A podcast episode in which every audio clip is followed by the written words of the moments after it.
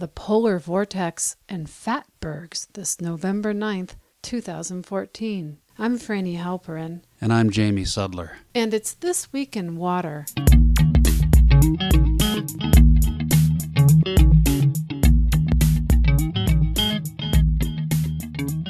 In the elections last week, voters across the country decided a number of issues related to water and the environment.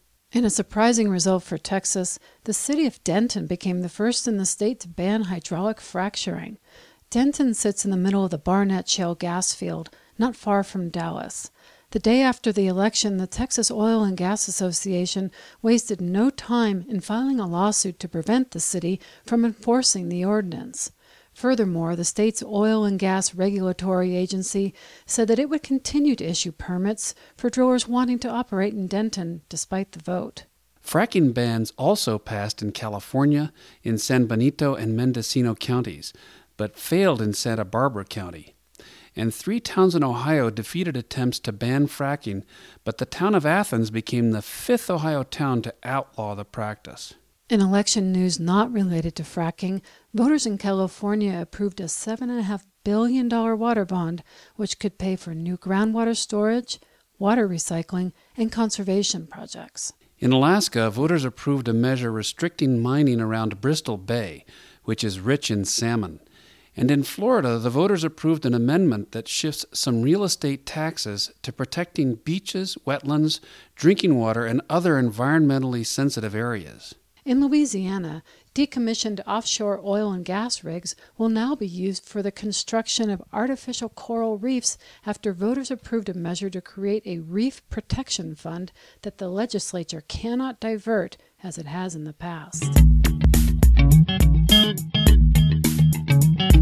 The election might have been a mixed bag for the environment, but the government had some positive news to report about water.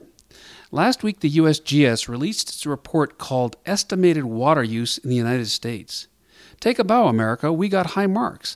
National water use levels are at their lowest point since before 1970.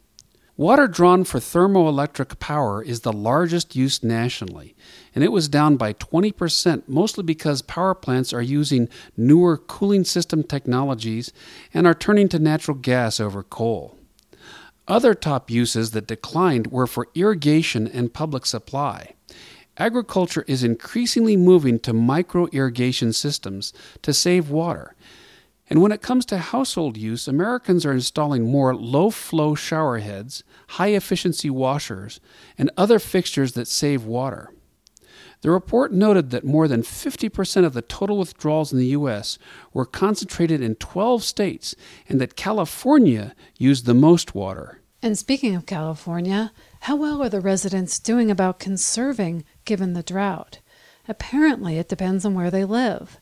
The State Water Resources Control Board last week released numbers on residential daily water use per person in September using data from more than 300 water providers. The findings revealed that the heaviest water users consumed more than 10 times as much as those who used the least. For example, in one water district that serves an affluent part of northern San Diego County, residents recorded the highest use in the state at 584 gallons per person per day. Two water distributors in San Francisco and one in East Los Angeles recorded the lowest totals, consuming only 47 gallons a day per person. The numbers revealed that water savings have plateaued after consistent gains throughout the summer, and that hotter and more affluent areas with larger landscaped residential properties tend to be the biggest water guzzlers. Most of the rivers, streams, and lakes in Montana do not have adequate water quality to support aquatic life. This stunning conclusion was reached by the Montana Department of Environmental Quality in a report recently released.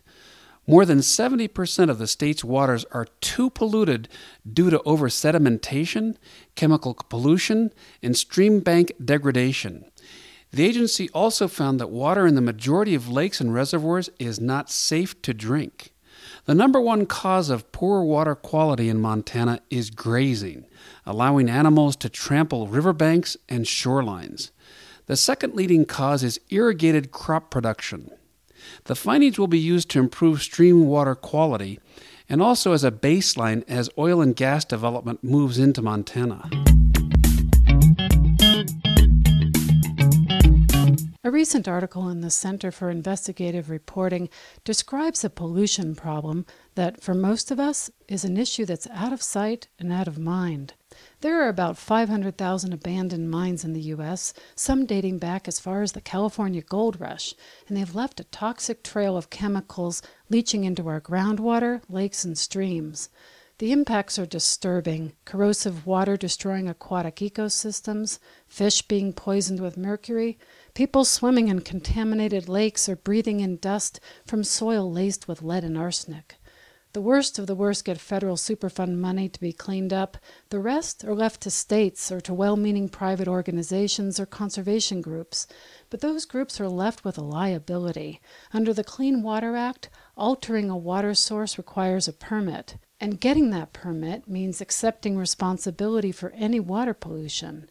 In many cases, if a nonprofit decides to clean up waste in an abandoned mine, it could also be on the hook for the water quality of the entire watershed, a risk few want to take. That leaves mine waste unabated and toxic elements leaking into nearby waterways. Recently defeated Senator Mark Udall of Colorado sought since 2002 to pass legislation that would amend the law and relieve some of that liability. Surprisingly, some of the opposition came from environmentalists who feared allowing any waivers to the Clean Water Act, as that would open the door for polluters to seek the same. If you live in the U.S. and haven't retrieved your winter wardrobe, you might want to do so soon. An unusually powerful storm has hit the Bering Sea off of Alaska, and it is forecast to affect large areas of North America this coming week.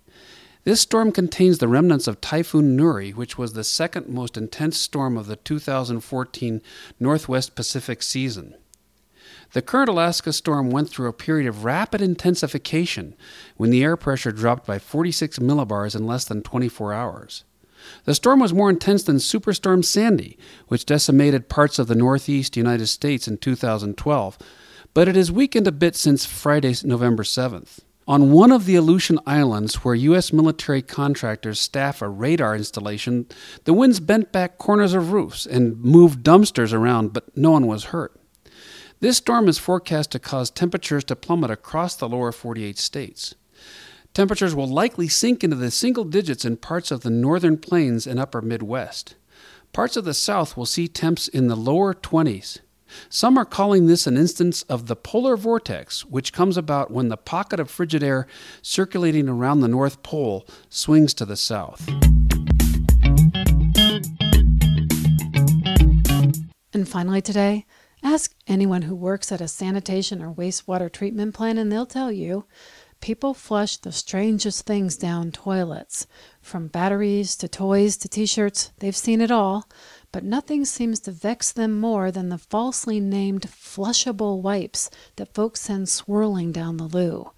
Items marked as disposable or flushable or biodegradable leave consumers with the wrong impression that it's okay to put those things in the toilet. They're not. Utilities have tried to get the word out with bill inserts and social media campaigns, but things are getting desperate, especially with aging infrastructure.